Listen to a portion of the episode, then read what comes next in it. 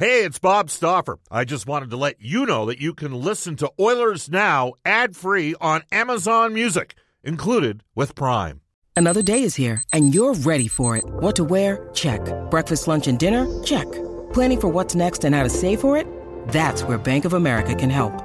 For your financial to dos, Bank of America has experts ready to help get you closer to your goals.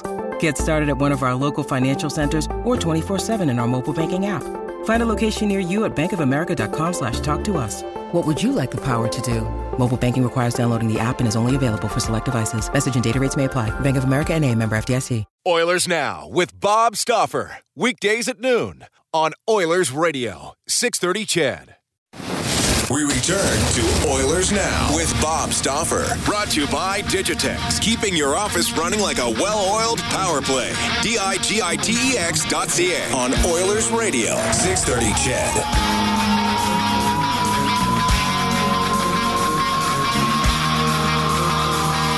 All right, it's 1233 at Edmonton. Bob Stauffer, Brendan Escott with you. Reminder you can text us at any time on the Ashley Fine Floors text line 780-496-0063. Chuba Hubbard is the uh, star tailback for Oklahoma State, uh, OSU. Uh, Oklahoma, by the way, got upset this week. Uh, big upset in NCAA college football. Chuba off to a pedestrian. I mean, look, this this is an unbelievable story. They've asked him to do some things um, that's going to help him in the pro game and uh, teams are really keying off jamming eight players in a box, making it difficult to run. But I always, uh, I'm pleased that NCAA college football is back. Alabama routing Missouri Saturday night as well. Alfonso Davies and Bayern Munich lost yesterday for about the first time in 40 days. I know I communicated with a, a player this morning about that. Uh, just uh, what's going on? He's like, Bob, they just played Thursday. They're tired. So they ended up going a full 120. Uh, well, it was Vince Lombardi that once said, fatigue makes cowards of us all. Uh, we will bring aboard uh, John Shannon, but go down a completely different path. John Shannon is today's Oilers Now headliner for Touchback Safety. Your safety is their goal. Discover your training safety training solutions at touchbacksafety.com. Just to confirm, uh, John Shannon, our NHL insider, you, you, you were not actually in Russia for the Summit Series because today, John, is the 48th anniversary. I was at Robert Rundle Elementary uh, in the first of my three years of grade one, the best three years of my life. And uh, anyhow, I digress. Uh, I watched uh, Game 8 and Paul Henderson score arguably the most famous goal in Canadian history. Where were you in 72?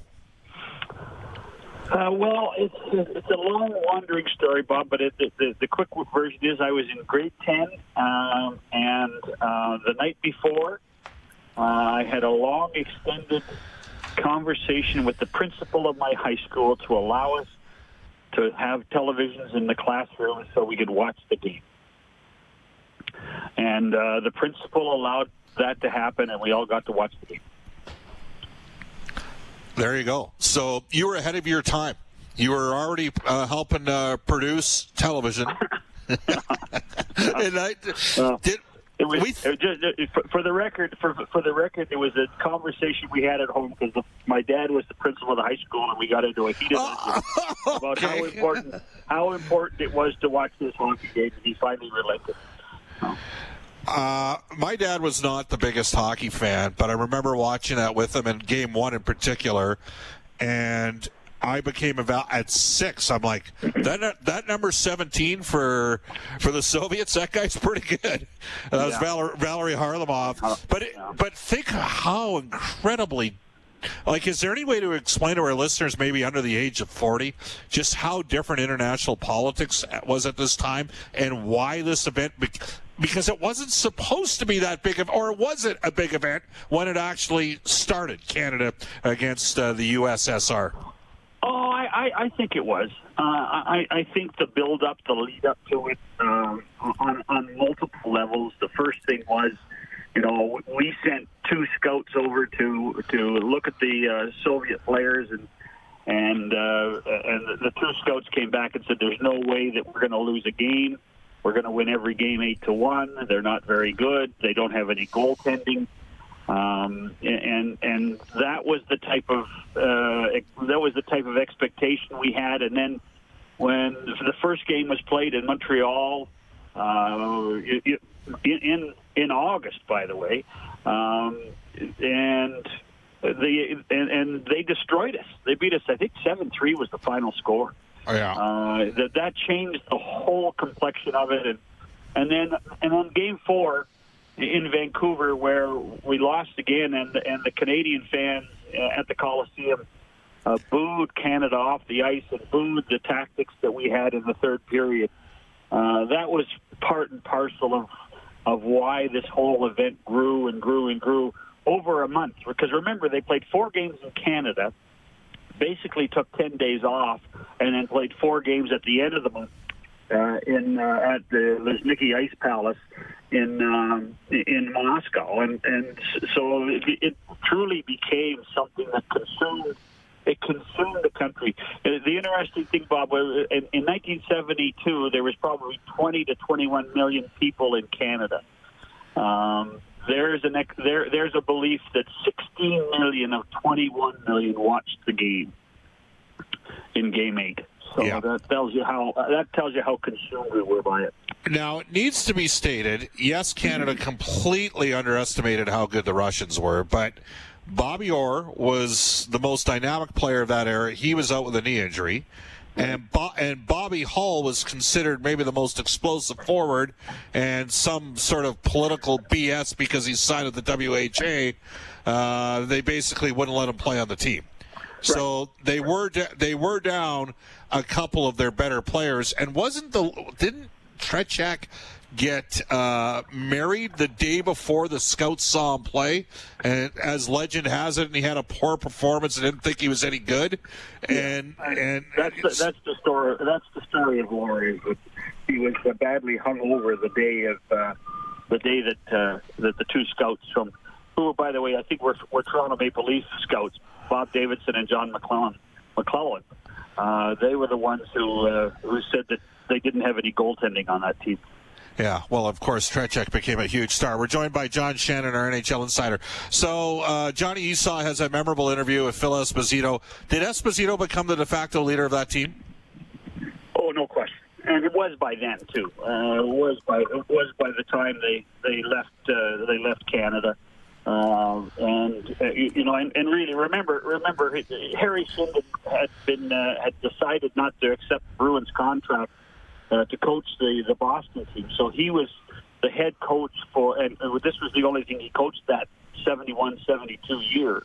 Uh, and Phil was his uh, Phil was his best player on the Bruins, so there was a, a, a huge chemistry there between Esposito and Sinden that allowed uh, allowed the team to kind of uh, bind together behind uh, Phil Esposito. I mean, this was a time frame politically in which, you know, we were at the height of the Cold War. There was generally speaking distrust for Eastern Europeans. Uh, but even in Team Canada's ranks, you had guys from the Rangers that didn't like the Bruins. You had guys from Boston that didn't like guys in Montreal. Like these guys had never really played together, had they, John? No, not really. I mean, you, you, you saw most of these guys together in All Star games, uh, mid-season All Star games in uh, in the NHL. But uh, and remember, Bob, this was really in many ways our um, re-entry into international hockey. We we were angry uh, the, the way that uh, we were treated uh, by the IIHF and a guy named Bunny Ahearne, who was the longtime president of the federation. And we opted out of playing in world championships, and we opted out of, uh, of, of playing in Olympics because they did not allow us to take pros whereas we were adamant that the Russians were pros and the Czechs were pros, um, but they wouldn't let us take our pros to to those events. So after the Grenoble Olympics in '68, we we literally walked away from international hockey until Alan Eagleson and Joe Kuska, uh, uh, you know, built uh, this relationship with the with the Soviets to to play this the, the first summit series. So Canada goes over there. They get down uh, what three was it three one and one? I'm trying to. Or uh, anyways, they lose game five. They, they won That's game. They won game two and they tied game three. They lose game five. So now they're in trouble, uh-huh. and and they got to win the final three games. And Paul Henderson. I mean, talk about Mr. Opportunistic. Yeah, game-winning goal in all three in games six, seven, and eight. uh, and actually had Canada held on to win Game Five, the first game in Moscow, he would have had the game-winning goal as well. So from from that perspective, Paul Henderson played his greatest hockey uh, over a 10-day period in Moscow in 1972. Does Canada win if Bobby Clarke doesn't break Valerie Kharlamov's ankle? Well, I mean, we'll never know, right? We'll, we'll never know. But I, I suspect, I suspect that, uh, that at, at, a certain way, they would have found something to uh, to come come away with the victory. Uh, I still have faith. Our biggest issue, in my opinion, Bob, our biggest issue through the whole eight game series was our goaltending. Right. It wasn't scoring goals. I mean, we our goaltending, uh, and and the, there were three goalies: Tony Esposito, Jerry Cheevers, and uh, and Ken Dryden. We, you know, our our goaltenders struggled, and and they had a difficult time uh, getting used to the the way the, the Soviets moved the puck from left to right. Yeah. Uh, at a time when you know all of them. I mean, Cheevers was a stand-up goalie, Dryden was a stand-up goalie, and and uh, Esposito was a classic butterfly guy and we had trouble with it. Tony Esposito uh, really, in my mind, was the was the catalyst in games six and seven, and then I think there were a lot of us surprised that uh, that in fact Sinden went back to Dryden for game eight. And after the second period, when it was five three for the Russians or for the Soviets rather, five three for the Soviets, we thought the decision to play Dryden was a terrible mistake. Yeah, Esposito had legendary uh, a reputation for having depth. Per- he got beat on a lot of long goals. People thought he had depth perception issues, and that's why he gave up so many. I remember Jacques Lemaire got him. Uh, was that seventy one? I think it was seventy one in the. Uh, yeah, in, a, in, the playoffs that year. We're joined by John Shannon, our NHL insider. All right, John. Uh, no positive tests again today. So for the NHL in the bubble, there are over 33,000 tests done. They haven't had a positive test. Suffice to say, the bubble has worked. Uh, uh is tonight going to? I think the series ends tonight. What about you? Well, I thought the series was going to end on Saturday. Um, so for me to say it ends tonight, I, I and quite honestly, right now, Bob, I don't know. Yeah. Um, I, I, I don't know. I mean, the fire wagon hockey that we expected out of Tampa to be able to, you know, basically push, not physically, but push push the puck and push Dallas around has not really occurred on a regular basis. Um, and and you have to give credit to those big four D men of Dallas: Oleksiak, Klingberg, Heiskanen, and Lindell, who have I mean, all of them were over 33 minutes on Saturday because uh, couldn't play very much. He didn't play Hanley very much. Their defense did a marvelous job in my mind, um, and it's it's defense first right now for Dallas. Wait for a mistake, defense first, score a goal, and some veteran leadership from two guys that Jim Nill got last summer. It's uh, it's, it's pretty impressive uh, what Dallas has done. So I, if da- if Dallas wins tonight, I would not be surprised. I, I really wouldn't. All right. I don't want to get too far ahead of ourselves, but uh, you're a guy that has league sources. Uh, it's been a wonderful story. It's worked well for Edmonton. Uh, I know not everybody. Look, the Oilers got eliminated early. All that being said, this thing has worked. Um, what's the league going to do in 2021? Do you have any idea? Um, well, I, I mean, I, the Players Association and League have had uh, have started their talks about how to manage it. Uh, I think that there's been, and, and it's all been uh, documented uh, in the media how the players have felt about the bubble. Um, you know what they've what they've learned about the bubble, how disappointed certain aspects of the bubble uh, have been, but it's worked. Uh, that said, I, I suspect that what we're going to see is we're not going to see bubbles, but we're going to see what I would describe as pods. Uh, and Canada would be a pod. And and and I, I think the NHL will have learned with what Major League Baseball has done, probably better than the NFL has done, that allows teams to play in their home arenas uh, and uh, and travel without fans in the arenas. And I suspect that that's what we're going to see. We're going to see a Canada division, a Northeast division, a Southwest division, and probably something in the Central. Uh, remember, at this point, we still don't know in 2021, Bob, uh, if and when we can cross the border. And All right. The federal government's not going to allow that to happen. They didn't allow it for baseball. They're not going to allow it for hockey. I know a lot of people are concerned there's 700 positive tests for COVID today in Ontario. They need to realize there were 36,000 tests completed. So that'll drive your numbers up there a bit. Uh, that said, it's still concerning. You mentioned the border and you mentioned the Canada division. So I'm going to take that one step further. You're going to need players as well and you're going to need to be able to move guys up and down theoretically from the minors. Four of the seven Canadian teams have their AHL affiliates in Canada. Does it make well, but sense? No, but Bob, there's no guarantee. There's no guarantee that mi- minor pro hockey is going to start. Absolutely. There is no guarantee. And so maybe you have a taxi squad, but conversely, maybe what you end up doing is since you've already got uh, Montreal, Toronto, Ottawa, and Winnipeg in Canada for the AHL, would it make sense, John, in your world, for the other three Canadian teams, Edmonton, Vancouver, and Calgary, to investigate Ontario communities that do not have OHL teams, uh, like maybe Edmonton splits Bakersfield in Brantford. And so they basically play in a league that goes from Laval to Winnipeg with five of the seven teams in Ontario.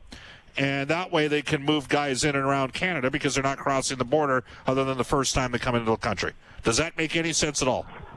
Well, I think I, I think it, it it might make some sense to a certain point. The the other way to look at it is is, is find ways, per, perhaps with um, with Vancouver, uh, who are in Utica, New York, still, uh, and um, and Calgary and Edmonton, uh, to to actually, you know, find a way to do it in Manitoba and just do a 14 division, and know, that that, that allows the Jets who have their minor league team in the same arena to to do it that way. I, I think they're going to explore everything, but I think is a bigger concern because the league the league has had meetings with all different levels of, of hockey leagues, whether it be junior and college, uh, and the AHL and the ECHL to discuss what what the what the winter is going to look like, and that is truly a concern. We may we may see, and the pandemic may force a redefinition of what farm team hockey is all about, and it may that may not be for the short term. That may be for the long term.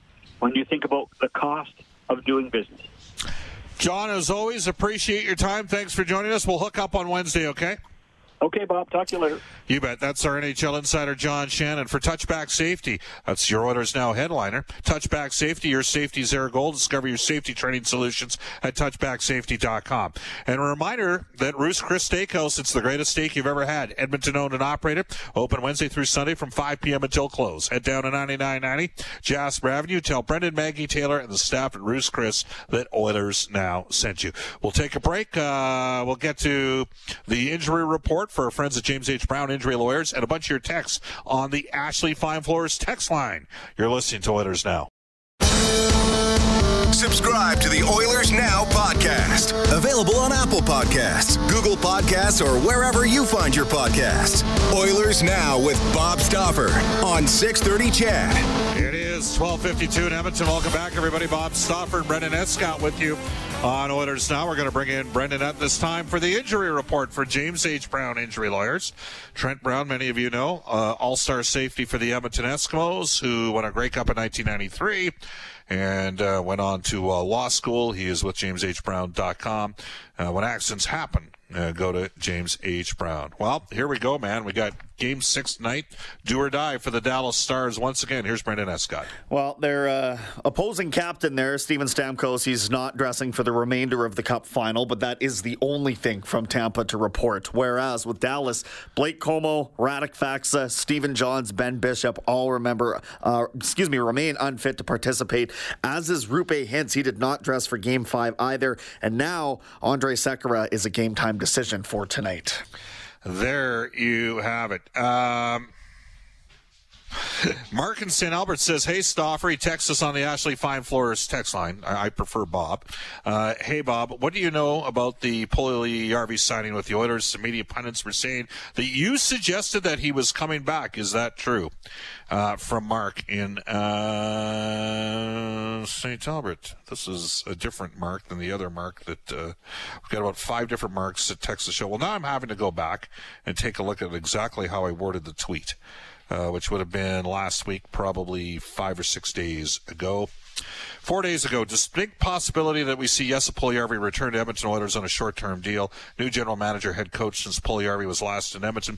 Puljujarvi's agency has merged with Connor McDavid's agency. Uh, Oilers uh, would have six right wings, could result in a right wing being moved for a left wing. I would suggest you that tracer fire out there would suggest uh, we are headed to an inevitable reunion. Uh, I spoke to somebody on the weekend that said Puljujarvi is simply too good for the league that he's in right now. Um, somebody that's quite familiar with the situation in Kärpät, um, and that it might not help Jesse's game if he plays in that league for a second full season, that he probably needs to get back to North America.